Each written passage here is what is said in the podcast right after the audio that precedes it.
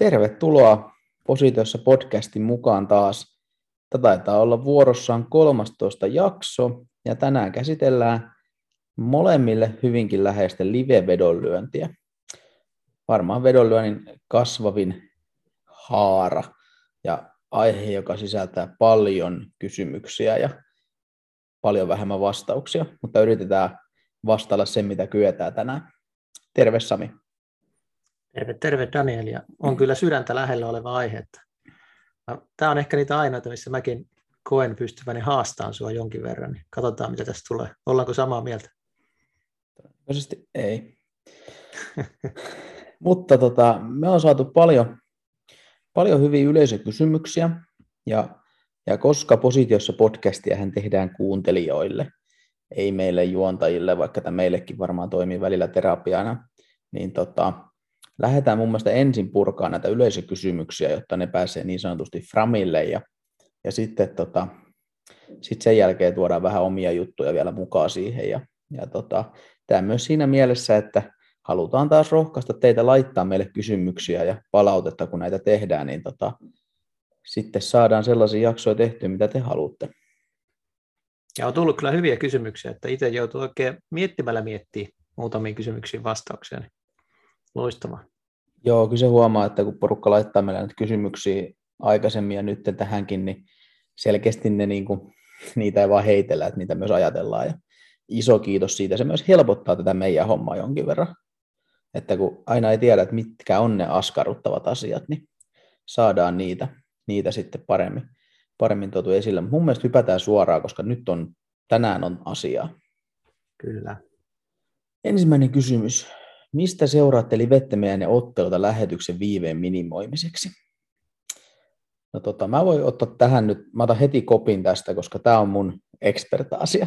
Mä oon pari kertaa varmaan Twitterissäkin nostanut, että mä koen olevani niin sanottu kanava-asiantuntija, mikä johtuu pitkälti tästä aika, aika isosta live-historiasta ja, ja tota, myös siitä, että kaiken näköisiä eri, eri tota palveluita tullut käytettyä ja, ja e, lähdetään siitä, että viiveen minimoiminen on ensisijaisen tärkeää livessä, koska mitä isommaksi viive kasvaa, niin se hankaloittaa sitä livettämistä tietenkin, ja sitten niin kuin ainakin se, mitä se varmasti tekee, niin se vähentää vetomääriä, koska sä niin usein olet jäljessä sitä markkinaa. Mutta tota, itse kysymykseen, niin eh, mä oon tehnyt semmoisen niin nyt tutkimuksen, että tämmöistä niin hyvälaatuisista kanavista, eli mistä nyt perinteisesti porukka katsoo, niin kaapeli TV ja satelliitti on parhaat viiveen puolesta, niissä ei hirveästi ole viivettä, että, että ne ei hirveästi ole live-tuloksen blingausta jäljessä. Ja tota, sitten, sitten niin kuin Bookereiden tarjoamat lähetykset on usein myös nollaviiveen matseja, ja se johtuu siitä ymmärtääkseni, että kun ne on aika huonolaatuisia sitten taas, niin niissä ei niinku tavallaan sitä bufferointia tai jotain tällaista ei ole niin paljon, mikä tekee sitä kuvasta paremman. Että sitten jos vertaa johonkin Viaplayhin ja Seamoreen ja ruutuun näihin niin kuin, ö, sovelluspohjaisiin tota noin, niin, palveluntarjoajiin, niin, niin niillä sitten se, vissi se kuvan laadun käsittely tuo sitä viivettä. Mutta näistä palveluista niin Viaplay on mun mielestä ylivoimaisesti paras tällä hetkellä mun kokemuksen mukaan. Että sanotaan, että Viaplaylla on ehkä joku 10 sekuntia viive, mikä on tosi pientä tuollaisessa tollasessa tota palvelussa. Sitten kun me mennään Seamoreen ja ruutuun, niin mun mielestä sitten me ruvetaan mennä niin 30 sekkaa viiva minuuttia jopa. Että tota, ja sitten tämmöinen pieni nyanssi vielä, että kaapeli TV-säkin on eroa. Että mä sanoisin, että jos sä oot tyyliin, ää, asut vaikka rivitalossa, niin sulla on kaapeli TV, niin se on todennäköisesti tosi pienen viive ja nopea. Ja sitten jos asut isossa kerrostalossa, niin siinä saattaa olla niin useita sekunteja, jopa viisi sekuntia eroa. Musta tuntuu, että se on jostain semmoista, niin kuin, että se jaetaan niin moneen asuntoja näin, niin se vaan pitkittää sitä jotenkin sitä viivettä, koska tiedän siitä, että aikoinaan esimerkiksi tota, yhden kaverin kanssa katsottiin samaa matsia, puhelimessa puhuttiin molemmilla kaapeli TV, toinen oli Salossa, rivitalossa, ja itse silloin Turussa isossa kerrostalossa, niin niin se kaveri näki viisi sekkaa ennen sen maalin. Katsottiin samaa peliä, molemmat kaapeli TV. Niin tota, tällaisia nyansseja on, mutta, mutta tos, tosiaan niin kuin, ö, eli kaapeli-TV, satelliitti parhaat näistä niin hyvän laadun kanavista. Sitten Bookeritten lähetykset on keskimäärin tota noin, viiveen puolesta tosi hyviä. Sitten nämä kaikki nettipohjaiset on selkeästi heikompia. Ja sulla Sami tähän vielä itselläkin vähän lisäpuolta. On, ja siis tuo Viaplay esimerkiksi, niin siitä on hyvä sanoa, että se riippuu tosi paljon, että mitä kautta sä katot sitä. Mä en, en osaa sanoa tarkemmin, mistä kaikesta se johtuu, mutta mulla esimerkiksi, jos katsoo kännykästä tai, tai iPadilta katsoo otteluja, tai sitten jos katsoo telkkarista tuon, tai kun mulla on TV-kanavat niin kuin netin kautta, niin jos katsoo sieltä taas Viaplaylta, niin siinä on paljon pidempi se viive. Että se vaihtelee tosi paljon. Ja TVn kautta, jos mä katselen jotain matsia, niin netin kautta, netin kautta TVn kautta, miten se nyt sanotaan, niin tota, sekin viive on iso, että ei ole niin kuin yksi tai kaksi kertaa, kun sä oot laittanut viestiä kesken matsia ja siinä menee 20-30 sekuntia, niin sitten vasta tulee se maali. Et hyvä vihje, mikä näissäkin on, niin että jos haluaa lyödä niitä vetoja, niin voi katsoa kyllä pid, niin kuin pidemmän viiveen kautta jotain ottelua, jos haluaa katsoa se hyvällä laadulla, mutta sitten kun lähtee lyömään vetoa, niin voi laittaa sen siihen taustalle pyörimään, missä on ehkä vähän huonompi kuva, mutta se viive on pienempi, niin ei tule ainakaan sitä vetoa laitettua sellaisessa tilanteessa, kun kaverit on pääsemässä viidellä nollaa vastaan hyökkäyksiä tai kulmaa tai jotain muuta vastaavaa. Ju- just näin, että tota, hyvän laadun ohjelma päälle ja alle niin sanottu paskastriimi ja, tota, ja sitten sitä, sitä vaihdelle ja kikkaille. Ja tota, sit sitä on itsekin tullut harrastettua. Ja kyllä mä sen myönnän, että viimeisimmät kolme kämppää, kun ollaan tässä aika paljon muuteltu, niin isoin prioriteetti on itselle ollut, ollut tota, se, että se on kaapeli, kaapeliverkossa. niin tota, mm. kyllä se kertoo tästä. Joo, itsellä ei kaapelia ole, että kyllä tuossa on käynyt ovella kaveria koko ajan, että otetaanko kaapelit tänne näin, ja mä huudan kovaa näin, että otetaan, otetaan, otetaan, kun se on naapureistakin kiinni. Että niin, sitten se, on se, sit on se satelliitti, että nyt kun meilläkin on tuo talonrakennusprojekti tuossa käynnissä, niin, tota, niin, niin kyllä mä tiedän, että ymmärtääkseni, en ole varma, onko siellä kaapelia, mutta tota, kyllä se satelliittihommiksi menee. Ei se onneksi ymmärtääkseni mitään hälyttömän, hälyttömän kallista ja hankalaista ole. Kyllä meillä oli silloin PV-aikana yhdessä toimistossa, niin vedettiin satelliitit sinne, kun ei saatu kaapeliin, ja, ja se oli kova puuha, kun se satelliitti piti asentaa niin kuin sen talon toiselle puolelle, se kerrostalo toiselle puolelle, jotta se näyttää oikeaan suuntaan, jonnekin etelään päin. Ja, ja sitten meidän niin kuin, tavallaan työtila, toimistotila oli siellä toisella puolella, niin siellä oli se satelliitti ja veteli sitä johtoa sit koko, koko kerrostalo läpi. Ja tota, sitten se piti vielä jakaa, tietty, kun meillä oli siellä viisi työpistettä siellä, niin se piti jakaa sitten vielä viiteen eri niin kuin haaraan, ja se oli aika operaatio, mutta kyllä se saatiin vörkkimään. Kyllä, mutta toi on hyvä kysymys toi, että toi viiveen minimoiminen, niin se kannattaa ottaa huomioon, ja se on myös toi hyvä keino, että katsoo kahdesta paikkaa vaikka samaa matsia, ja sitten kun haluaa katsoa sitä matsia niin kunnolla, niin katsoo sitä sillä vaikka pidemmällä viiveelläkin, ja sitten alkaa tulee se hetki, kun pitää löydä panoksia sisään, niin sitten katsoo sitä Kyllä. niin sanotusta paskasta streamista. Mut nyt mennään eteenpäin, koska me ollaan muuten käytetty viiveeseen 15 minuuttia kohta. Yes, hyvä. Seuraava onkin iso kysymys. Mä voisin kysyä vaikka tämä.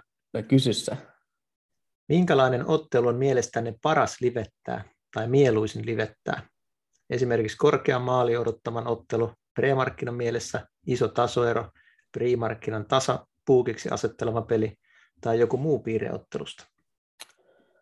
Öö, no siis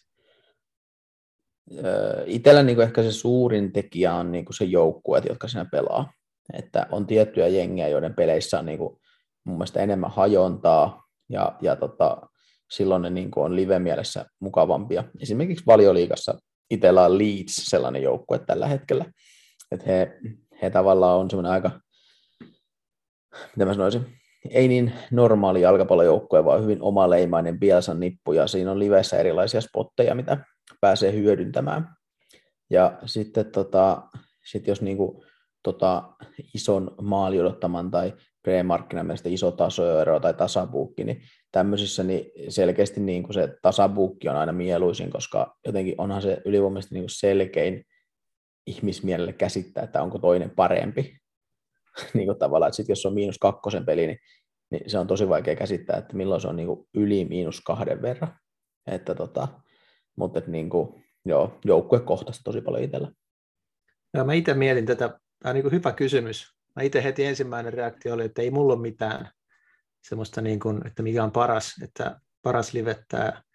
Että helpompi olisi ollut vastata, että mikä on niin kuin epämieluisin livettää. Että mä en tykkää ollenkaan Manchester Cityn pelejä livettää, varsinkin kun ne pelaa bussijoukkoita vastaan melkein aina, koska ne alkaa tekemään sit sitä pallon siirtelyä siellä omalla puoliskolla, ja sitten sä et ihan tarkkaan tiedä, että lähteekö ne kohta hyökkää vai ei.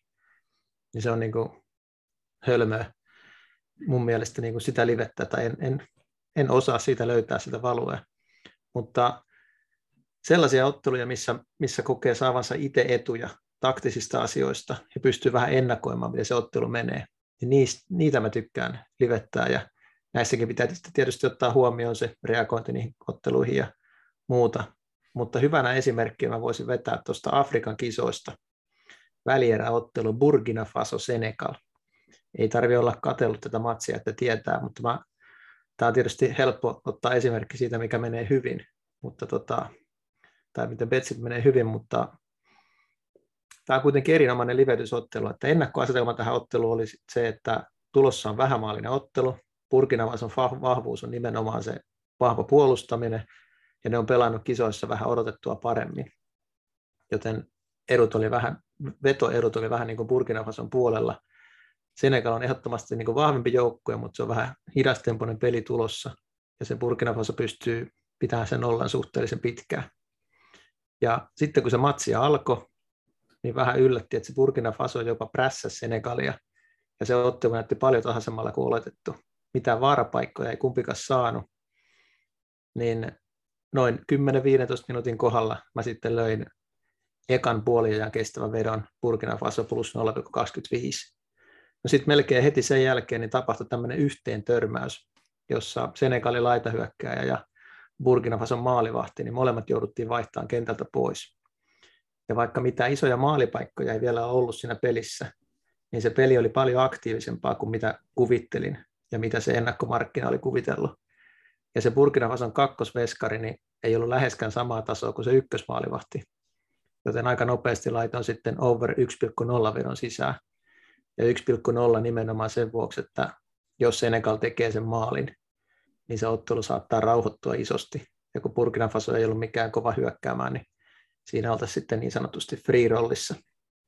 No puolelle mentiin sitten siinä 0-0 tilanteessa. Burkina Faso pelasi edelleen hyvin, mutta ajatteli siinä, että toisella jaksolla niin ei välttämättä jaksa juosta ihan samalla tavalla. Ja näin se alkoi nopeasti käymääkin. Prässiä ei enää oikein löytynyt, ja puolustuslinja tippui sinne 16 rajoille. Ja tässä vaiheessa sitten lähti veto Senegalin voitolle, kun se kerroinkin oli ihan napsakka. Ja vastaiskuihin niillä Burkina Fasolla ei oikein vauhti riittänyt enää, ja Senegalilla muutenkin oli vahva puolustus, niin Traore oikeastaan ainoa uhka siellä mun silmissä, mutta sillä kun jalka painaa ja isosti, kun pitkä ja iso kaveri kyseessä. Ja sitten Senegal meni 1-0 johtoon ja ajattelin, että peli olikin sitten siinä. No pian tuli sitten 2-0 maali ja näytti, että kaikki verrat näyttää osuvan tänään. Sitten sä aloit siinä huutelee WhatsAppissa jotain overista muistaakseni. Ja mä olin just kirjoittamassa sulle, että mä en näe mitään mahdollisuutta, että Burkina Faso pystyisi tekemään maalin tässä ottelussa että niiden hyökkäysvoima oli niin, kuin niin surkea ja Traore ihan puhkia, että ne ei tässä vaiheessa niin kuin mitenkään yli innokkaasti edes hyökännyt. Niin sitten siitä samasta hyökkäyksestä, kun en muista oliko lähettänyt, mä en, mä en ehtinyt lähettää sitä viestiä, niin ne teki sitten jollain polvella, polvituikkaus ja peli olikin 2-1. Ja tämän maalin jälkeen niin sitten se Burkina Faso yliaktivoitu tosi paljon. Ne lähti hyökkään tosi innokkaasti. Ja sitten sä laitoit viestiä, että sä otit overia siihen oli joku 10 minuuttia peliaikaa jäljellä muistaakseni. Eli overia tarkoittaa, että siis että ottelussa syntyy vielä vähintään yksi maali.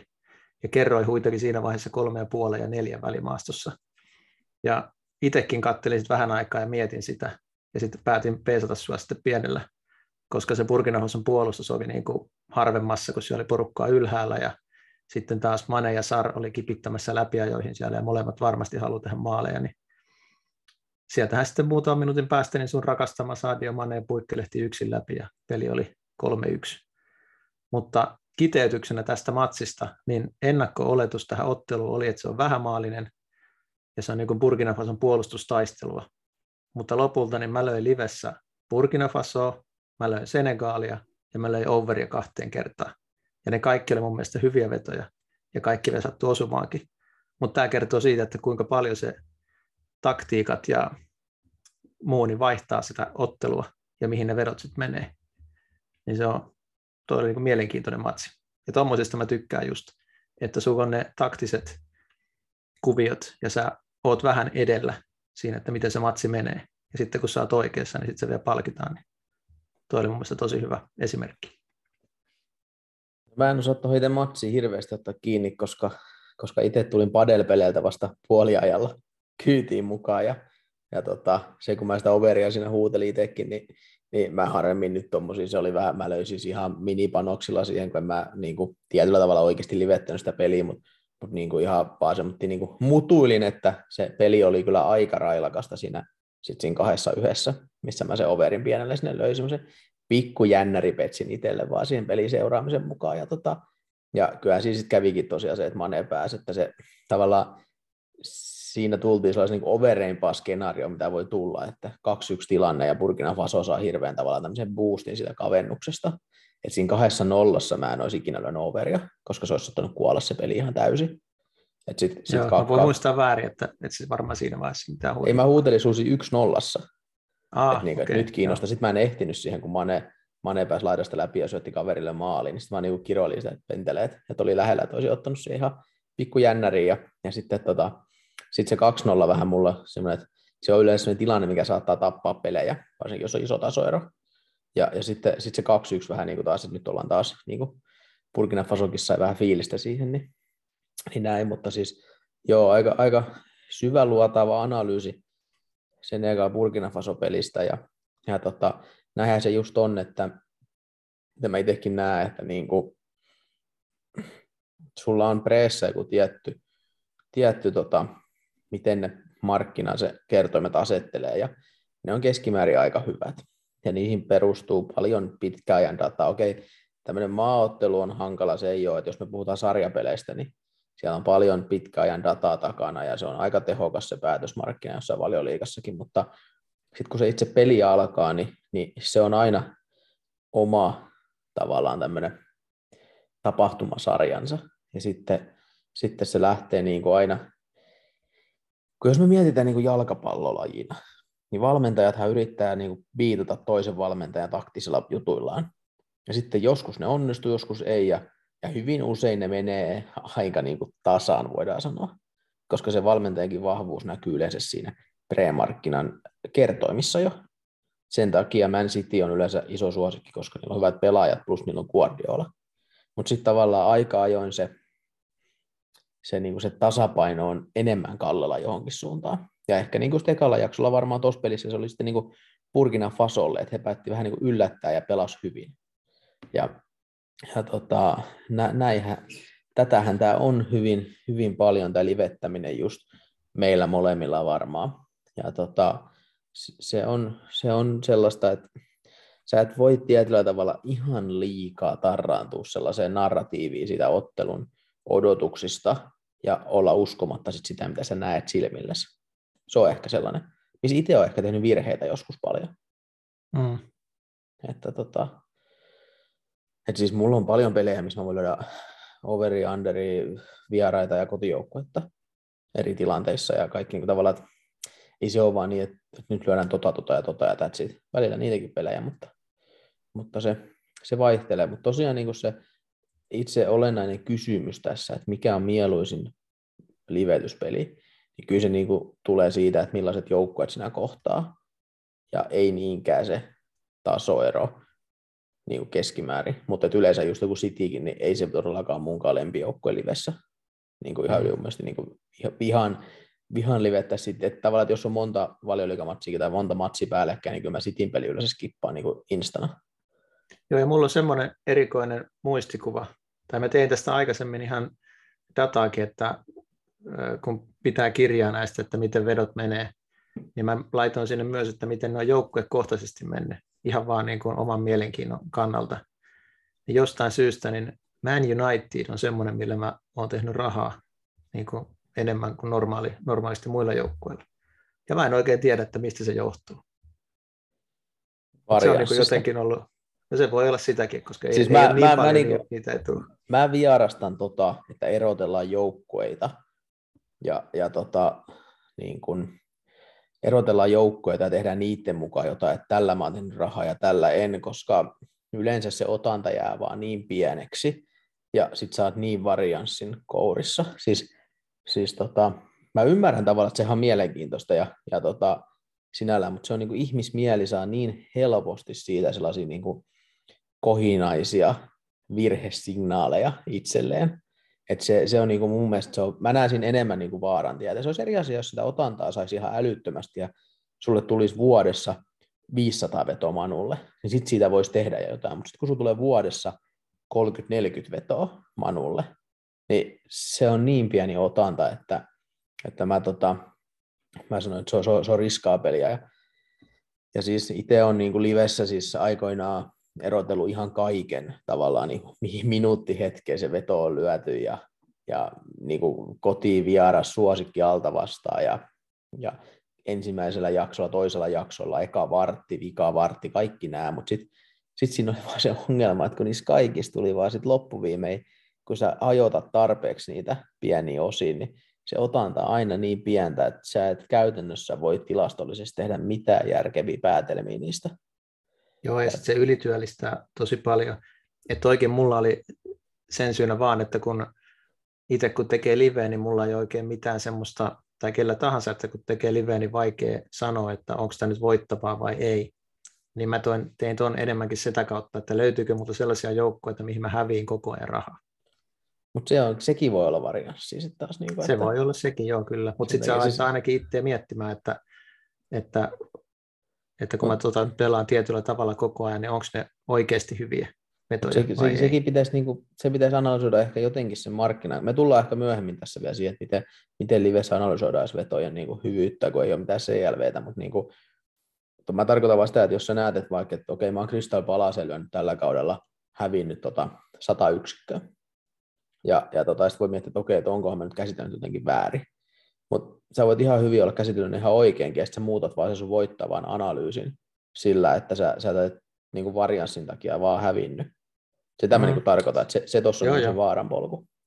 Ja, tota, ja to, mä, siis mä ymmärrän, että monet tekee tota, mutta itse on vaan niin sellainen, on itsekin tehnyt, mutta tullut sen tulokseen, että siinä saattaa, siis joskus saattaa tehdä oikeitakin päätelmiä. Sehän siinä onkin mutta sitten sä myös saatat tehdä vääriä, ja sitten just koska se on aina lisää työtä vaan, niin, niin en itse en ole sen koulukunnan miesenä. Just näin. Mennään seuraavaan kysymykseen. Mä voin vetää senkin, kun pääsin ääneen. Onko teillä live-vedonlyöntiä ajatellen ennakkoon mietittyjä skenaarioita eri tapahtumille ottelun aika, aikana, jotka helpottaisivat nopean päätöksentekoa livessä? Esimerkiksi over 1,5 kerroin nousee tasolle X aikaan X mennessä, niin veto lyödään kiinni. No, tätä sä, sä jo aika hyvin mun mielestä tietyllä tasolla niin kuin sivusit tuossa sun äskeisessä vastauksessa, mutta tota, tuohon, niin kuin, jos over puolitoista nousee aikaan X mennessä, niin mitään tollasia mulla ei ole. Et mä en näe niin niissä tietyllä tasolla mitään logiikkaa, että se perustuu johonkin kelloaikaan tarkasti. Toki se kerronhan liikkuu pelikellon mukana koko ajan, joten se on niin kuin iso osa sitä, mutta ei mun mitään sellaista ole, niin kuin, että tämä kelloaika ja tämä asia, vaan se on niin kuin sen pelikello ja pelitilanteiden yhtälö ja kertoimen. Mutta niin kuin, sellaista mulla sitten taas on, että koska puukkereilla on yleensä niin kuin sellainen, sellainen linjaus, että se, kun puukkerit ottaa marginaalia aina vedoista, ja se on se niin kuin puukkerin ottama oma palkkio sitä vedon välittämisestä.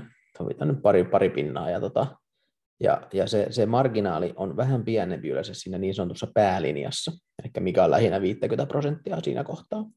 Niin jos mä oon vaikka lyömässä over, ykkös, äh, over puolikasta vaikka toisella jaksolla, ja mä uskon, että just tämä tilanne on se overinen, jos tulee maalisuunta tai toiseen, niin se peli saattaa niinku underoitua. Niin tota, jos se linja on vaikka over 0,75 siinä kohtaa, niin, niin mä odotan sen hetken, että siitä linjasta tulee over puol, jotta mä säästän sen puol prossaa vaikka siinä marginaalissa. Että tota, jos en mä näe, että siinä on jotain syytä lyödä se just nyt heti, joskus on, ja mä oon valmis häviämään sen marginaalissa sen puoli prossaa, mutta sitten on välillä näitä, missä mä odotan sen pienen hetken, että siitä tulee päälinja.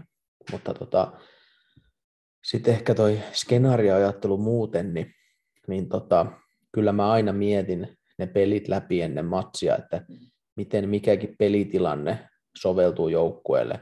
Pelaako se hyvin johdossa, pelaako se huonosti johdossa, miten se pelaa tappiolla, onko eka ja toka jakso välillä eroja, kaikki tällaisia. Ja, ja sitten mä niin kuin tavallaan prosessoin ne valmiiksi päässäni tai paperille, ja sitten mä oon valmis tavallaan nopeampaa päätöksentekoa livessä, että mä rupean niitä sitten siinä niin ottelun aikana käymään niin, niin kuin perinpohjaisesti läpi, vaan mulla on ne tavallaan mietittynä pohjalle kaikki valmiiksi. Yksi esimerkki voisi olla vaikka tämän kauden Southampton, niin he on mun papereissa selvästi parempi tai pelannut paremmin ensimmäisellä jaksolla mitä toisella. Ja mä tekisin tämmöisen oman äh, vahvan oletuksen, että se perustuu siihen heidän todella raadollisen prässipelaamiseen, työtelijäisen pelitapaan, ja siellä vaan loppuu jalka toista jaksoa kohde, ja varsinkin sitten johdossa, niin he yleensä vähän liikaa mun mielestä antaa sitä omasta pelitavastaan pois, että passivoituu. Joten esimerkiksi niin Sotonin kohdalla niin herkästi on lyönyt niitä niin kuin ekalla jaksolla ja sitten tokalla jaksolla niitä vastaan. Että tota, vähän niin kuin Burkina Faso. Vähän niin kuin Burkina Faso. Mutta tavallaan niin kuin tällaisia skenaarioita mä mietin, mitä tota, peleissä tapahtuu.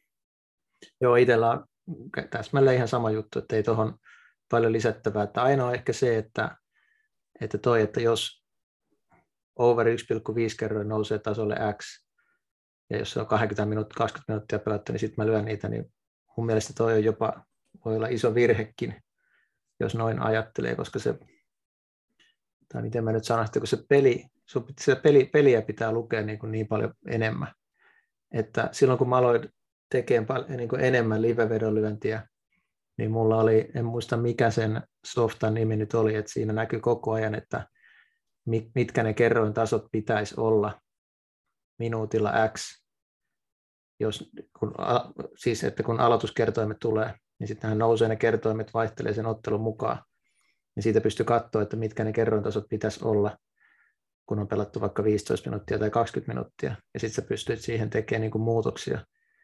Ja mä käytin sitä aluksi niin kuin pohjana, mutta sitten mä huomasin, että varsinkin jos sä katsot vaikka kahta, kahta tai kolmea peliä, niin se haittaisi mua enemmän kuin siitä oli hyötyä. Et sitten kun sä niin kun pystyt lukemaan niitä kertoimia ja seuraat niitä koko ajan niitä muutoksia, niin se on ainakin mulle helpompaa, että mulla ei edes ole mitään apuohjelmaa siinä mukana. Mä tiedän, että sä käytät apuohjelmaa siinä, mutta en, en tiedä, onko se niin kuin hyvä vai huono. Ehkä munkin kannattaisi käyttää, mutta nyt mä oon ainakin huomannut, että mä enemmän seuraan sitä peliä ja menen sen mukana ja lyön ne perot sit siitä, mitä siinä tapahtuu.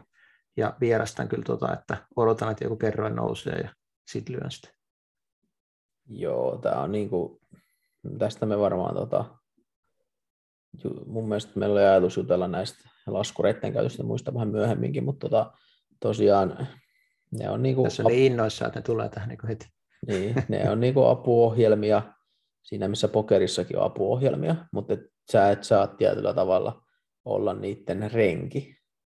Että tota, näin mä sen näen. Ja jos, kyllä mä huomannut välillä itselläkin se just, että ne jossain kohtaa ne vei liikaa huomioon sitä matsilta ja, ja, tota, ja, ja niin kuin se oli se ongelma, mutta se on ajan ja tuhansien live-pelien jälkeen löytynyt aika hyvä tasapaino itsellä ja mä esimerkiksi en koe, että pystyisin livettämään useampaa peliä ilman niitä apuohjelmia tällä hetkellä. Se niin kuin, kun ne kertoo mulle niin hyvin, että mitä markkina on tehnyt siinä ja, ja tota, mm. sellaista, mutta mut me tullaan tähän myöhemmin, niin tota, mä en lähde avaa tätä vielä tässä kohtaa ihan täysin. Hyvä, mennään seuraavaan.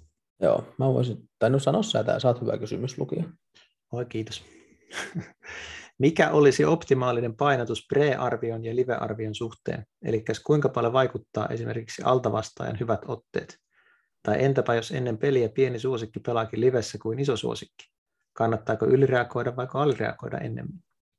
Esimerkiksi jos otteluarvio ennen peliä olisi iso suosikki vastaan altavastaaja prosentit yli 70-20-10. Livenä peli on kuitenkin ihan tasaista. Kuinka paljon arviota voi muuttaa altavastaajan suuntaan? Öö, tota, tota. Tässähän kiteytetään vedonlyönti. Että vedonlyönti on reagoimista nähtyyn joukkueiden suorittamiseen. Livessä se on totta kai vielä niin kuin herkempää, mutta niin kuin, jos jollain on täydellinen vastaus tähän, niin se tekee miljardin seuraavan vuoden aikana. Niin kuin, tavallaan, jos sä pystyt täydellisesti livessä määrittämään, että miten prosentteja pitää muuttaa, niin halleluja. Ja jos mulla olisi se vastaus, niin mä en nauhoittaisi Siltasen kanssa podcastia, vaan mä olisin tällä hetkellä varmaan jossain Bahamasaarilla niin kuin, tota, rakentanut sinne jonkun linnan ja, ja tota, pelailisin siellä varmaan tota, Wordleä rauhaksi, että niin kuin, siis joo, lähtökohtaisesti ei kannata ylireagoida, että se on varmaan se herkempi, mitä porukka tekee. Mutta toisaalta, jos sä koko ajan alireagoitkin, niin siinäkin sä menet väärin, koska sitten sä, sä tavallaan ignoraat sitä informaatiota, mitä se ottelu antaa. Että tota, sen mä nyt osaan tietty sanoa, että 70-20 peli, niin vaikka se näyttää hyvin tasaiselta, niin et sä voi niitä pinnoja niin 50, 50, 30, 20 pin, niin kuin suuntaan vetää. Mutta kyllä niin totta kai pitää tasoittaa, mitä se peli näyttää. Mutta sitten pitää myös aina ymmärtää se, että miksi se peli näyttää siltä. Että niin kuin, onko se jotenkin niin kuin näiden joukkueiden pelityydestä johtuvaa ja miten se, niin kuin se prearvio on muodostunut sinne. Se on mun mielestä niin kuin tärkeää aina ymmärtää, että sehän tulee niin kuin pitkän ajan datasta ja tietyllä monista eri tapahtumasarjoista tulee se, se, se arvio, mitä, tai se, se tavallaan se prosentit siihen otteluun. Ja, ja tota, sitten sun pitää tavallaan niin havainnoida, että onko siinä jotain erilaista kuin mistä nämä kertomet on muodostunut. Mutta tota, vastaus on niinkin tylsä, kun se on tosi tapauskohtaista, mutta totta kai mä ennemmin sanoisin, että älä ylireagoi, mutta tietyllä tavalla niin live-markkina on nykyään todella nopea, se kyllä reagoi vahvasti, mitä peleissä tapahtuu, keskimäärin hyvin oikeinkin, mutta totta kai se välillä menee ihan överiksi, ja, ja, ja silloin tavallaan, että jos se, jos se, tota, jos se markkina on jo reagoinut siihen tapahtumaan, ja se kerroin on laskenut, sovitaan nyt vaikka, että se on 50-50 matsi, esimerkkinä sovitaan, että nyt ei ole mitään puukkareiden markkina, molemmilla on kakkosen kerran ennen peliä, Manilainissa. Ja se toinen joukkue pelaa huomattavasti paremmin. Ja ihan luonnollisestikin live-markkina lähtee menemään sen joukkueen suuntaan. Ja yhtäkkiä sen paremmin pelaavan joukkueen kerran onkin vaikka 185. Niin silloin kannattaa olla hyvin skeptinen, että pelaanko mä vielä tätä, koska tavallaan siinä on jo huomioitu, että se pelaa hyvin. Mutta jos sä kerket siihen kahden kertoimeen, kun se joukkue pelaa paremmin kuin odotettu, niin sitten se on niin kuin, en mä tiedä sanotaanko sitä ylireagoimiseksi, mutta se on vähän niin kuin nopeata reagointia. Mutta sitten taas... Itselle jos toi, se, niin sanova loppu. Niin sitten taas, jos se markkina on kerännyt ottaa ne valuet siitä jo pois, niin sitten niin kuin en lähtisi enää painamaan.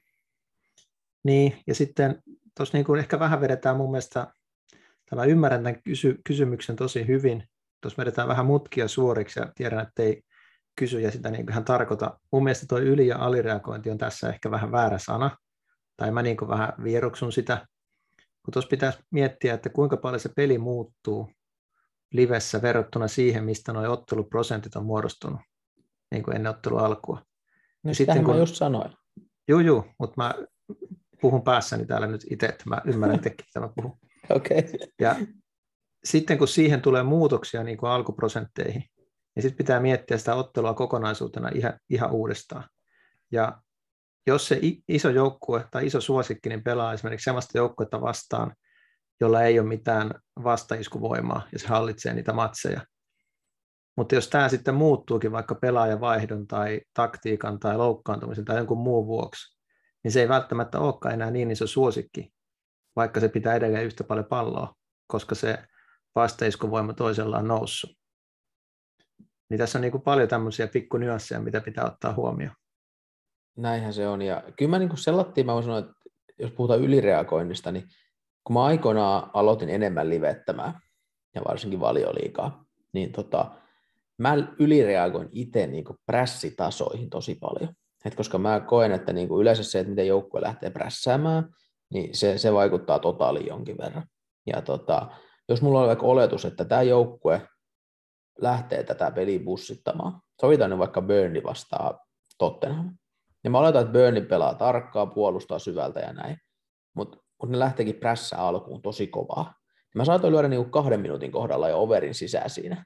Koska mä ajattelin, että okei, tämä on nyt niinku ihan päinvastasta, mistä niinku tavallaan ne, ne pre-kertoimet on muodostunut. Koska kaikki on odottanut, että Burnley ei lähde prässäämään. Mutta sitten se olikin vaan se valioliikassa perus kahden, kolmen minuutin alku, alku tota, no niin, kahina siihen, ja sen jälkeen Burnley vetäytyikin. Ja sitten mulla on niinku käytännössä aika niinku miinus EV overi sisässä, koska mä tavallaan reagoisin asiaan, mitä ei oikeasti niinku tapahtunutkaan sit niinku pitkässä juoksussa. Niin, tota... Tuossa on itselle kaksi niinku isointa vihjettä, mitä mä oon kirjoittanut kissan kokoisen kirjaimin seinää, no ei nyt ihan, mutta melkein, että kaksi isoa, mitä pitää välttää, että älä lyö ikinä vetoja puoliajalla, puhutaan siitä kohta lisää, mutta toinen on sitten, että älä ikinä lyö vetoja ekan viiden minuutin pelin jälkeen.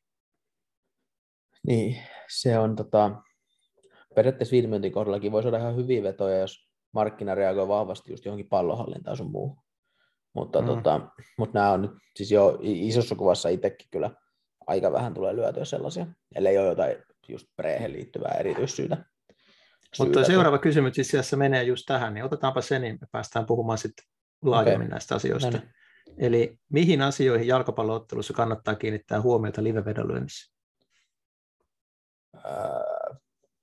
No tätä vähän sivuttiinkin, että, että mä niin jakaisin, että on niin kuin kaksi tapaa livettää.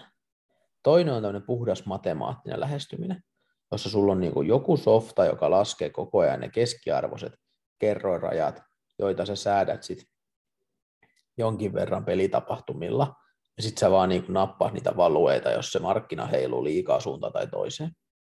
Ja sitten on toinen ääripää, jossa sä tunnet jengit, niiden taktiikat läpikotaisin, ja sä haet ne valuet niistä niin kuin pelillisistä asioista.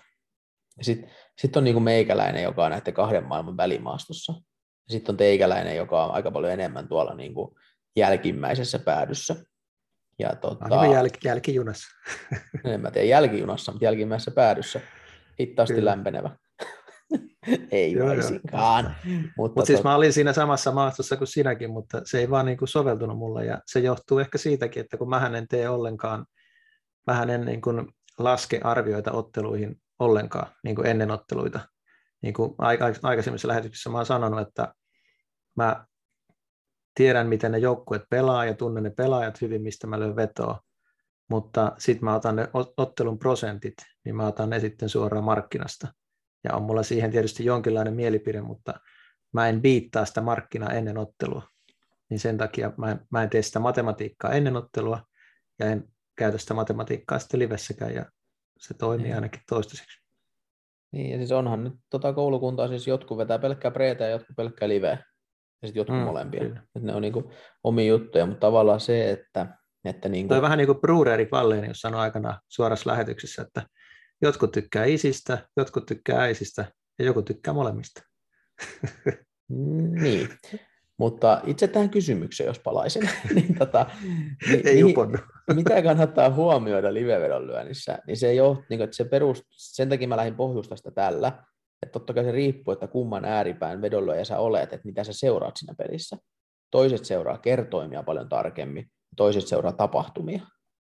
Tiedätkö niin kuin, että mä tarkoitan mm, sitä, sitä tässä. Ja, tota, ja molemmilla tavoilla varmasti voi tehdä value, jos ne tekee hyvin. Ja molemmilla tavoilla voi varmasti hävitä, jos ne tekee huonosti. Mm. Että tota, jos et sä niin osaat, jos sä katsot pelkki tapahtumia, mutta sä et osaa yhtään adjustaa niitä kerroiliikkeitä siihen, niin sä teet ihan varmasti tappioon. Ja sitten niin, ja vähän kat... pitää pystyä, niin sano vaan, sorry. Ja sitten taas, jos sä, tiedätkö, katsot pelkästään laskuria, etkä osaa yhtään adjustaa, mitä siellä pelissä tapahtuu, niin siinäkin sä menet vikaa. Että, on, ja sitten siinä pitää pystyä vähän myös ehkä olemaan sitä ennustajan vikaakin, että kun se esimerkiksi tuo Burkina Faso-esimerkki oli, niin jos sä oot katsonut sen ekan 60 minuuttia, 50 minuuttia, miten ottelu on mennyt, niin Burkina Faso on ollut todella hyvä siinä ne on pystynyt prässäämään sitä peliä, ne on puolustanut hyvin ja ei Senegal ole ollut läheskään niin suosikki, mitä, mitä kertomet antaa myöden. Mutta sitten kun sä alat huomaamaan siinä jo, että ei ne pysty enää prässäämään, joka tarkoittaa sitä, että ne joutuu laskemaan sitä puolustuslinjaa, ne ei pääse hyökkäämään enää ollenkaan vastaan, se paine kasvaa koko ajan siellä puolustuksessa, niin tämä ei mun mielestä näy niissä, niissä kertoimissa ihan niin lujaa enää. Mutta hei, nyt itse asiassa eri peli. me lähdettiin ihan täysin väärän linjoille tässä, kun kysyttiin, että mitä pitäisi seurata. Nyt me kerrotaan vaan, että miten ihmiset seuraa asioita. Niin no, mulla on itse asiassa täällä lista, mä oon oikein kirjoittanut no niin, ylös, hyvä. niin mä voisin kerro, kerro, niitä. kerro niitä.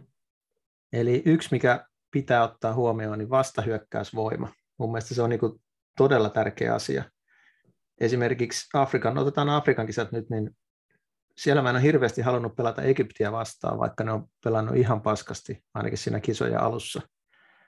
Mutta siellä on kuitenkin hyökkäyksessä Afrikan kisoihin niin muutama astetta parempi hyökkääjä Sala, joka pystyy yksin muuttamaan sen koko ottelun kulun. Niin tuommoinen vastahyökkäysvoima, niin se, se pitää niin kuin miettiä, että kuinka hyvä vastahyökkäysjoukkue joku on, vaikka ne on iso altavastaajakin.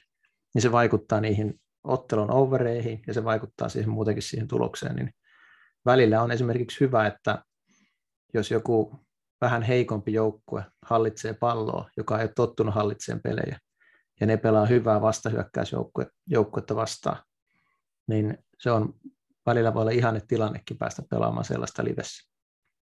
No siis kyllä periaatteessa niin kuin, öö, valioliigasta tulee mieleen esimerkiksi ottelu Watford-Norwich, jossa Norwich antoi Watfordille ihan täysin pallon tuossa just. Ja mm. vaikka Watford on, oli mun paperissa parempi joukkue, oli niin kuin markkinankin mielestä vähän parempi joukkue, kotietu vielä, mutta sitten kun ne joutui sen pallon kanssa nyhjäämään, niin eihän ne oikein keksinyt mitään. Ja, ja sitten se niin kuin tasotti puntteja selvästi, mutta live-markkina meni silti Watfordin suuntaan tosi paljon, koska ne hallitsivat. Sekin on hauska peliä. välillä nähdä niitä matseja, missä tietää jo etukäteen, että kumpi, kummankaan ei pitäisi ottaa pallohallintaa tässä matsissa. Niin. niin kumma, kumpi sitten, se on yleensä se kotijoukkue, joka joutuu nöyrtymään ja hallitsemaan peliä, Näin. vaikka ei haluaisi. Näinhän se on, mutta tavallaan niin kuin, Watford oli siinä ekassa jaksossa parempi, kun niillä oli sitä palloa, ja Norwich ei päässyt oikein vastaiskuihin kuitenkaan, ja, ja Watford niin kuin hallitsi sitä, mutta ei ne saanut mitään vaaraa niin kuin aikaa oikein. Livemarkkia meni tosi paljon Watfordin suuntaan. Niin mm. se tavallaan niin kuin, se kertoi just siitä, että eipä mulla ainakaan, mä muista löinkö mä Norwichin siinä, mutta en mä ainakaan Watfordia lyönyt. Et niin kuin, koska se kerroinkin liikkuisi niin paljon, ja tota, tavallaan se oli mun niin kuin ihan semmoista niin kuin heidän epämukavuusalueella pelaamista.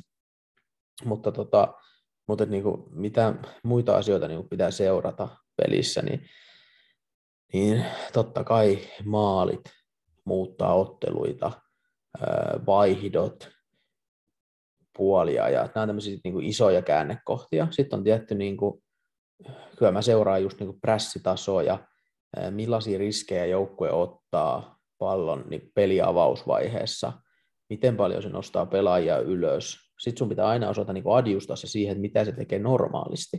Koska jos joku joukkue pelaa tosi isolla riskillä heti ekalta minuutilta, tai vaikka Leeds, mutta kun se on niissä kertoimissa mukana, se pelaa aina isolla riskillä.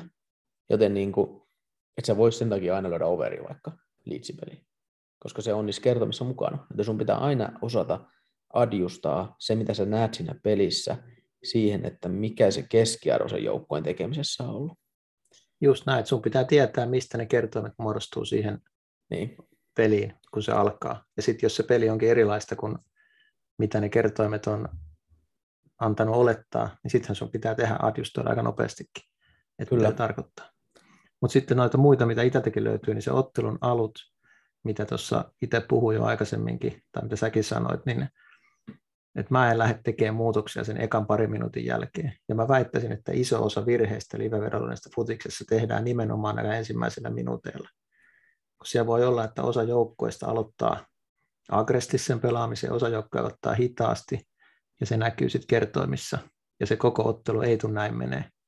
Et usein se toinen aalto, missä kertoimissa niin sanotusti, niin se on joku parempi hypätä silloin mukaan, kuin että lähtee siihen eka aaltoon. Tämä on niin kokemus opettanut tällaisen. Kyllä, kyllä mä pystyn tuota allekirjoittamaan. Allekirjoittamaan hyvinkin.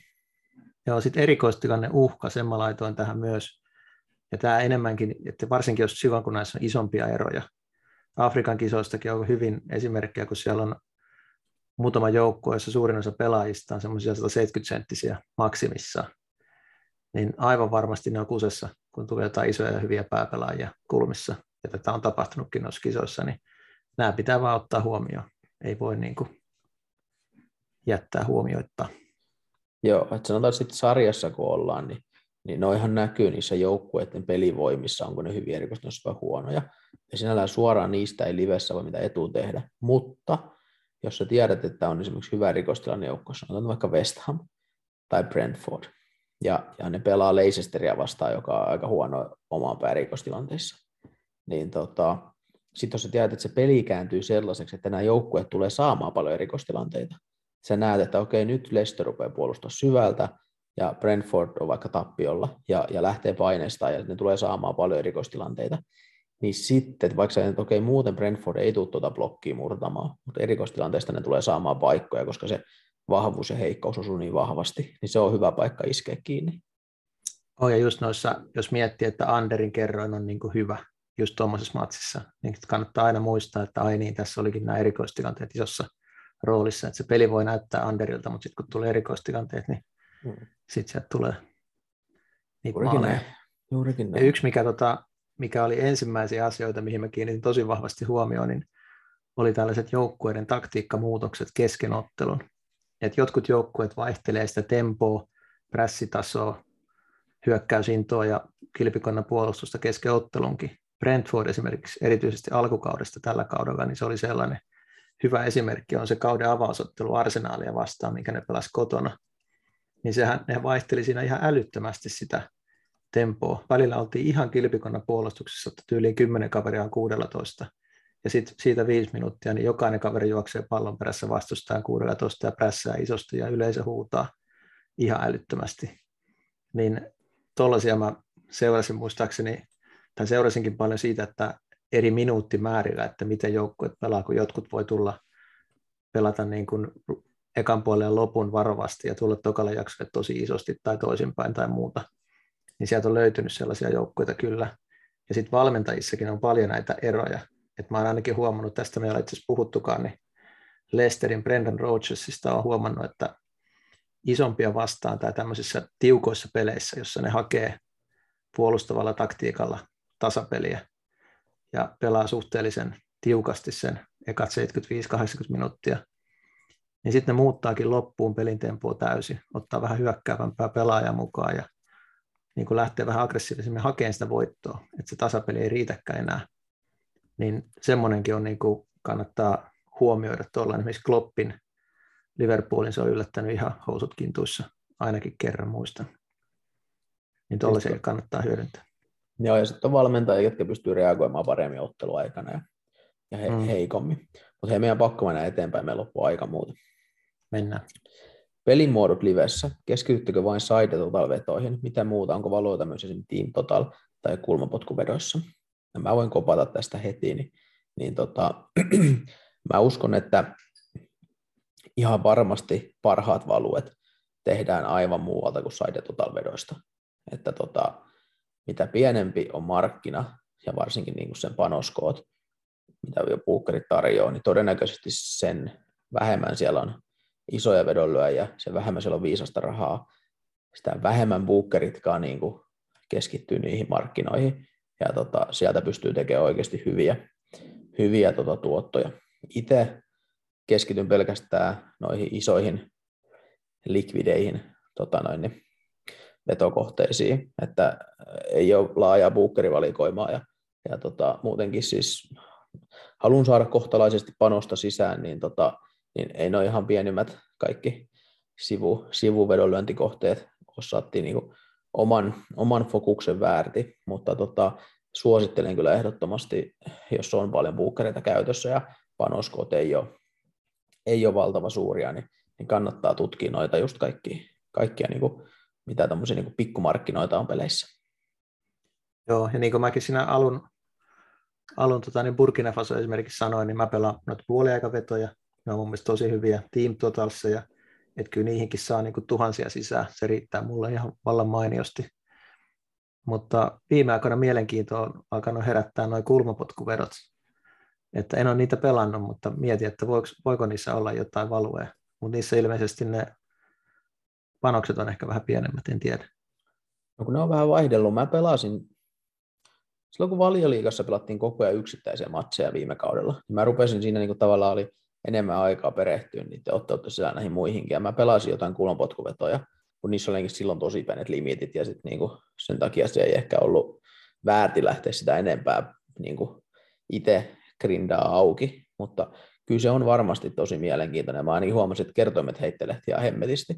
Se tarkoittaa, että jotain siellä tapahtuu. Niin tota, se on kyllä ihan mielenkiintoinen. Suosittelen kyllä sitäkin, sitäkin tsekkailemaan. Joo, sitten jos menee niihin pienempiin markkinoihin, niin sitten kannattaa aina katsoa, että mikä se palautus niissä on. Että se voi olla, että niin, se, taas vähän joo, enemmän jos, jos, niin jos sanotaan vaikka, että total tai side-vedossa, niin, niin siinä tota, vaikka 195, 195 tai 190, 190 jossain, niin kuin tämä tasapuunkin kerroasetelma, niin näissä ihmemarkkinoissa saattaa olla vaikka 180, 180, jolloin sun pitää löytää paljon enemmän niin kuin valuu, että sä oot voitolla, että sä piittaat se marginaali, mutta kyllähän siellä voi myös sitä olla.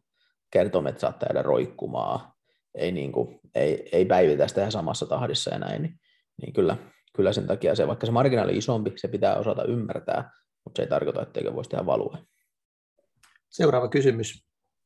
Ennen ottelua esimerkiksi Arsenal Tottenham-ottelu otettu Arsenalin voittoa miinus 0,5. Kuinka helposti matsin alkaessa kääntyisi kelkka ja ottaisitte vedon Spurssin puolesta? Vai puristellaanko se preveto loppuun asti? Tähän saat sä vastata täysin, kun mä en näitä prevetoja vedä. Okei, lähdetään siitä, että livessä on kaksi koulukuntaa. Toiset on niitä, jotka käyttää päätöskertoimia sen live, live-ottelun niin pohjana. Ja toiset on niitä, jotka käyttää omia arvioita sen live-ottelun pohjana. Ja ne, jotka käyttää omia arvioita, niin niiden pitää oikeasti olla kovia tyyppejä, koska silloin sä koet, että sä biittaat sen päätösmarkkinan, ja sun kannattaa niistä sun omista arvioista lähteä liikkeelle siihen live-matsiin. Ja tota, mä itse lähden edelleenkin turvallisista päätöskertomista liikkeelle. Saatan totta kai vähän nojaa ottaa omista arvioista, ja se on siellä niin päätöksenteon pohjalla, mutta niin kuin en, en puhtaasti omilla prossilla. Että jos vaikka sovitaan Arsenal Spurs-pelissä olisi Arsenal 50 pinnaa markkinalla ja mulla olisi vaikka 58 pinnaa, niin, niin tota, en mä siltikään niin kuin lähde livessä heti lyömään Arsenalia, jos se muusta olisi jostain syystä sisällä jo. Että niin kuin, kyllä mä sit, niin kuin sinänsä luotan siihen, mutta sitten jos Arsenal näyttää heti tavallaan, että se peli on Arsenal myönteistä, niin kyllä mä sitten ehkä reagoin nopeammin. Mutta, tota, mutta tämä on niin kuin ehkä tämä, että mistä niin kuin siihen lähdetään siihen otteluun, kyllä mä sitten tiedän kovia vedonlyöjiä, ketkä oikeasti on kovia, ja ne käyttää omia arvioita siinä liven pohjana. Ja, ja tota, ja, mutta se on tosiaan, että jos sä et koe olevasi niin kuin päätösmarkkina parempi, niin älä mielestäni tee niin. Ja tota, sitten se, että puristellaanko se preveto loppuun asti, niin ei missään tapauksessa.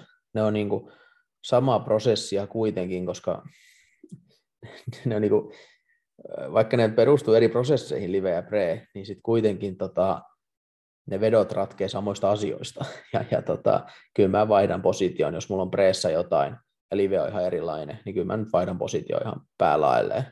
Ja ei se ole niinku siitä kiinni. Että live on kuitenkin live, jokainen ottelu on oma tapahtumasarjansa. Ja tota, se preveto on lyöty jostain syistä, jostain oletuksista. Ja livessä se on sitten niinku taas uusi pelikenttä. Ja tota, mun mielestä tästä me mennään suoraan aasisiltana tähän seuraavaan kysymykseen. Eli periaatteessa vähän kysymykseen kaksi jatkoa. Mitä jos pelaa niin sanotulla kahdella kassalla, eli prevetojen kassa ja livevetojen kassa. Ja tota, eli ennen peliä otettu Arsenal miinus puoli tai under 2,5 veto ei vaikuttaisi ollenkaan siihen, mitä olet livessä. Unohdetaan kokonaan prevedot ja livestä puhtaalta pöydältä. Tässä toki tulee omat riskinsä sydänkuoppansa panostamisen kanssa, jos Arsenal maistuu myös livessä ja pohjalla olisi jo 5 5 vetoinen matsia. Niin mun vastaus on tähän, että pakko ne on huomioida. Sun on pakko niinku, samasta sun elämän kassasta ne kuitenkin kokonaisuudessa menee. Ja, ja tota, ne riskit, elämän kassa, toi on hyvä. Niin tavallaan, että ne riskit kasvaa aivan liian suuriksi, jossa se on vähän niin kuin, että sulla on kaksi sijoitusalkkua ja saatat molemmat täyteen Teslaa. Niin miksei ne sitten ole yksi salkku? Tavallaan niin kuin, että, että tota, pakko sun on ne huomioida. Ja, ja tota, se on eri asia, jos sulla on niin, että sä vaikka oot aina lyönyt preetä ja sä lyöt sitä niin kuin kunnon panoksilla, sit sä alat treenaa liveä. Ja totta kai se siihen voit, jos sä otat niin kuin selvästi pienemmän livekassan, että se niin kuin, ne riskit ei käytännössä eskaloidu, ne ei tuplannu, niin sit mä ymmärrän sen, mutta jos sulla on niin kuin samalla peruspanoskoolla, sovitaan vaikka, että sulla olisi 100 euroa sun maxbetti, ja sitten sulla on 100 euroa löytynyt arsenaaliin, niin sitten livessä voit toista satasta siellä lyödä, koska se sama lopputulos vaikuttaa, osuuko ne vedot vai ei. Niin tota, pakko ne on mun mielestä huomioida, että tota, ellei niissä ole tosiaan valtava ero niissä kassan koossa. Että Tämä on juuri se syy, minkä takia itse pelaa pelkästään liveä, mutta sehän ei ole väärä tai oikea tapa. Niin, mutta tota, eli vastaus tähän pakko huomioida, muuten mennään niin kuin riskeissä väärin.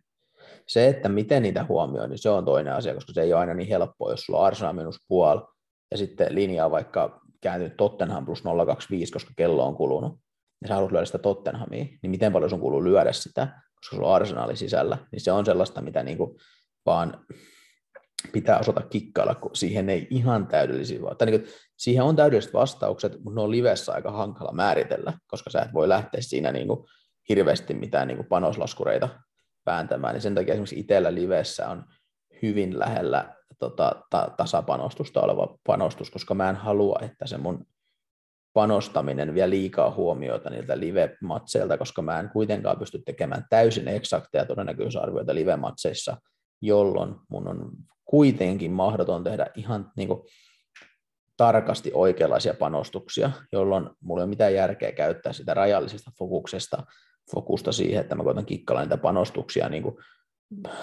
tavallaan 0,2 prosentin tarkkuudella oikeaksi, vaan mä, mulla on niin kuin, käytännössä kaksi eri panoskoko livessä, mitkä on hyvin lähellä toisiaan, ja niillä mä rullaan läpi. Ja se on, niin kuin, se on kokemuksesta tullut tämmöinen niin kuin asia, että mä koen, että se on, se on ainakin mulle paras tapa.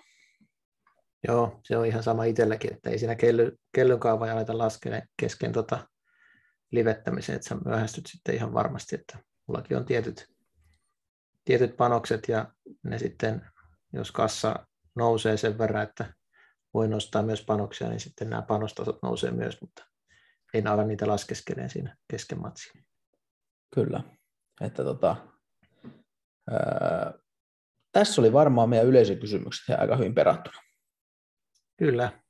Että tota, sitten sit mennään tähän meidän omaan osioon. Ja mä, mä löin tänne tämmöisen tota, niin sanotusti kiteytetty livevedonlyönnin ABC. Ai että sä oot oppinut hienosti tuon kiteytyksen. Hyvä. Kiitos. Hyvä, Viite, viiteen kohtaan mä oon koittanut laittaa tämmöiset, mitkä mun olisi itse ekana mieleen tällaisena niin kuin asioina. Näitä on jo pohjustettu tässä, mutta mä nyt laitan ne tässä tämmöiseen rotlaan. Niin, tota, otas mä oikein juon Kiteytän näin. Nyt kiteytä, muista, se on semmoinen nopea. Joo, mä tein oikein huikan tuossa, ettei suu, suu kuiva niin pahasti. Yksi. Käy pelin vaiheet läpi ennen matsia mieti, miten millainenkin tilanne vaikuttaa voimasuhteisiin. Eli onko joukkue vastaiskujoukkue, hallitseko se pallo enemmän, prässitasoja, miten se pelaa johdossa tappiolla. Näitä, mitä on käyty jo läpi.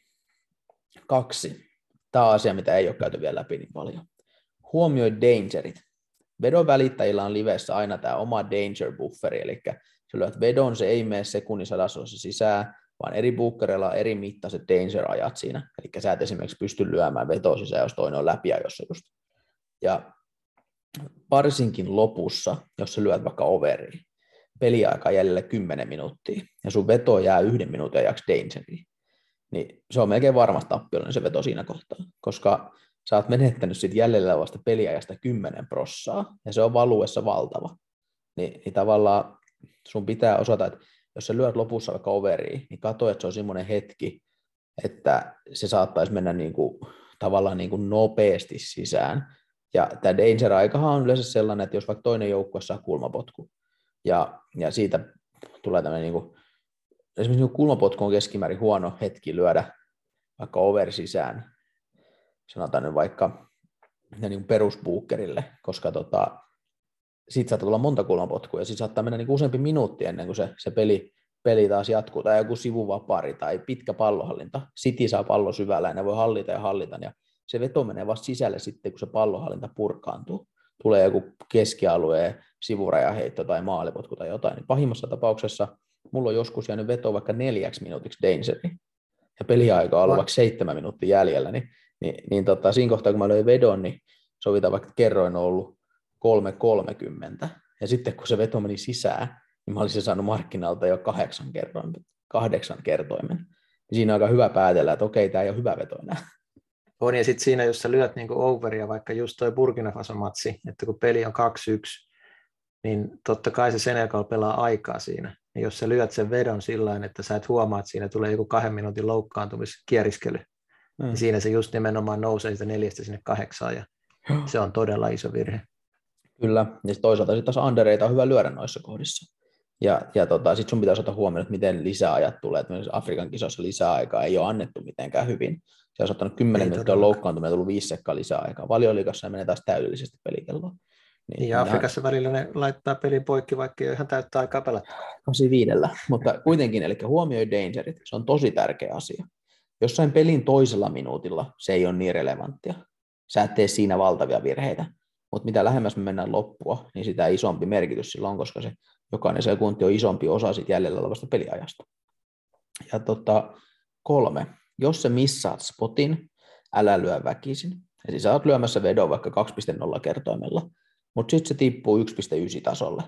Ja se on valuessa valtava menetys. Ja, ja niin kuin, siinä kohtaa ei kannata enää lyödä sitä vetoa todennäköisesti, vaan sä missasit sen spotin, that's it. Se on vähän niin kuin, että meillä on kruunaklaava. Sä tarjoat mulle 2,1 kruunasta. Mä okei, okay, mä otan se. Ah, sori, joku toinen löikin se jo. Nyt se on enää 1,95. En mä sitä nyt enää lyö. Niin, okei, okay, toi harvittaa älyttömästi toi, kun sä menetät tommoset, sä löydät jonkun spotin ja sitten oot lyömässä ja sitten se tippuukin mm. ja muut on mennyt sun edelle. Niin se harmittaa, mutta, mutta mm. sitä ei kannata niinku tehdä. Hyväksy se ja seuraavaa kohti. Aina tulee uusi veto. Sen takia muuten päässä pitää sanoa, että live-pelaamisessa niin peesaaminen on aika vaarallista, koska siellä voi tapahtua ihan muita asioita sitten 50 minuutin aikana, jos joku on laittanut jonkun vihjeen jonnekin Twitteriin, niin kannattaa ottaa ne aina vähän varauksella. Joo, peesaamisesta käydään varmaan oma jakso tässä, mutta tosiaan yleisestikin peesaamisen kannattaa aika nopeasti ja livessä, sun pitää olla vielä nopeammin mukana. Mm. mutta neljä. Maalit muuttaa pelejä. Tämä on klassinen fraasi, oikein kunnon tämmöinen niin perustudio isänä juttu, mutta tota, se kyllä pitää paikkansa futiksessa. Ja opettele joukkueiden eri pelitavat eri tilanteissa ja ymmärrä, miten se saattaa vaikuttaa ottelun loppukulkuun. Ja tähän mä tuon esimerkki. Viime paljollikakierroksella Everton Astovilla. Duncan Ferguson ö, ensimmäinen ottelu väliaikaisvalmentajana, ja, ja sitten oli ö, aika uusittu Villa Kutin ja Kedin ja tavauksessa näin. Ja, ja tota, lähtökohtaisesti pelissä paljon hajontaa, että kumpi on sitten oikeasti parempi siinä ottelussa. Ja, tota, ja päätösmarkkina oli Inan Everton myönteinen. Ja tota, mutta hyvin tasainen peli. Ja mun on pakko juoda vettä vähän, mun, mun loppu ääni, Sami. niin, tota, niin sitten, sitten tota, toi Villa vei vähän sitä ekaa jaksoa. Ja tota, e, live-markkinakin kääntyi, että olisiko Aston Villa mennyt vaikka siitä, mitä kerran oli 2,10 päätöksissä, että se oli varmaan kuin 1,8 vaikka sitten eka jakso aikana, en muista tarkkaan, mutta kuitenkin se kääntyi se voimasuhde. Ja ihan oikein, Villa oli vähän parempi. Ja tota, sitten, sitten tota, Villa teki jakson lopussa maalin, ja, ja Everton lähti sitten toiselle jaksolle 1-0, 0-1 tappioasemasta. Ja Evertonin, Evertonista sai yli kakkosen kerrointa siinä kohtaa, kun oli tappiolla. Eli me ymmärretään, että siinä on vielä johtokorjaukset kaikki mukana, niin se oli niin kuin selkeästi niin kuin kääntynyt villasuuntaan se live-markkina. Mutta mä olin niin kuin suhteellisen varma, että Everton tulee hallitse toista jaksoa, Villa ei ole mikään superjoukkojen johdossa, Villa tulee passivoitumaan, Everton tulee hallitsemaan. Villa tulee suojelemaan sitä omaa johtoa. Ja silloin se peli kääntyy selkeästi Everton myönteisemmäksi. Ja, ja tota, mä sitten löin niinku hyvin mieluusti jo heti sen villamaalin jälkeen. Mä en muista mihin aikaan se tuli, soita vaikka 40. Ja mä löin heti silloin siihen perään Everton plus nollan, jollain, mä tiedän, 2,1 kertoimella. Ja tota, jos ekan puolen XG oli vaikka 0,4-0,7 Villalle, niin toka jakso taisi mennä 1,20 Evertonille. Ja Everton vei sitä peli tokalla ihan selkeästi. Ja, ja tota, se meni niin just niin kuin mä oletin, mutta se tapahtumasarja ei olisi todennäköisesti mennyt näin, ellei Villa olisi mennyt johtoon. Eli se, se maali muutti sen täysin, ja kun ne kertomet oli jo valmiiksi niin kuin hyvin kääntyneet toiseen suuntaan, niin tämä on niin kuin täydellinen esimerkki mun mielestä niin kuin aika tämmöistä niin kuin todella herkullisesta spotista. Jos ne kertomet olisi ollut noin lopsided, että ne olisi ollut, niin kuin, että Evertonin kerran olisi ollut vaikka 1,80, niin mä en välttämättä olisi sitä vetoa, vaikka mä olisin tiennyt, että, että, että se saattaa kääntyä se peli, mutta mä olisin jäänyt ainakin venaa pidempään sitä, koska niin kuin, tämä on, niin kuin, tämä on tiedätkö, niin kuin kertoimen ja pelitapahtumien ennakoinnin kaiken yhtälöitä livevedon lyönti. Se ehkä joo, joo, tästä, niin, ihan loistava esimerkki. Se on. tulee tässä ehkä niin kiteytetysti esille nyt, mutta tota, tosiaan se maali muutti sitä peliä, sitten tästä päästään kohtaan viisi. Puoliajat muuttaa pelejä. Ja, ja se on niin kuin, toi peli olisi saattanut muuttua ilman sitä maaliikin tasaisemmaksi, koska oli puoliaika tulossa. Ja mä olisin saattanut lyödä Evertoniin toisen jakson alkuun, jos se olisi näyttänyt siltä, että se peli lähtee kääntymään. Mutta puoliajalla mä en lyö vetoja ilman painavaa syytä. Jollei, jos kertoimet ovat kääntynyt tosi paljon tai jotain, tai tulee jotain, mistä miksi mä haluan lyödä, niin kyllä mä saatan lyödä. Mutta lähtökohtaisesti esimerkiksi se, että mä olisin lyönyt villaa eka jakson lopulla, kun ne oli parempia, mutta kun kertoimet oli ottanut se huomioon, niin semmoisia vetoja mä lyön melkein ikinä, koska siinä on niin iso riski, että puoliajalla tulee muutoksia ja tilanteet tasottuu. Joten niin kuin, maalit muuttaa pelejä, mutta myös puolijat muuttaa pelejä, ja kannattaa olla hereillä niissä. Mutta tämä on niin kuin viiden kohdan kiteytetty livevedonlyönnin ABC. Se oli hyvä kiteytys. Mä lisäisin sinne vielä paljon asioita, mutta mä luulen, että me ollaan nyt puhuttu jo ihan tarpeeksi tällä yhdelle kertaa. Me voitaisiin puhua tästä vielä pari tuntia lisää, mutta ehkä me voidaan tehdä joku vielä syvempi suikkasu jossain vaiheessa tähän livevedonlyöntiin, koska tämä on kuitenkin semmoinen, mitä molemmat tekee aika kovalla intensiteetillä. Kyllä, ja ehkä joskus tehdään vaikka joku, en mä tiedä, viikonlopun aikana joku tämmöinen, en tiedä missä kanavassa me semmoinen pystyy tekemään, mutta joku tämmöinen niin live tota, niin pelaamissetti. Niin, mitä tämmöiset striimaajat, kun ne pelaa pokeria tai CS. No se vaatii jo videon sitten mukaan, että meidän pitää jotain miettiä. Uutta, uutta kuvioa. Tarkoitatko muuta termiä lahjoituskuorille? Tota, Tämä oli hyvä.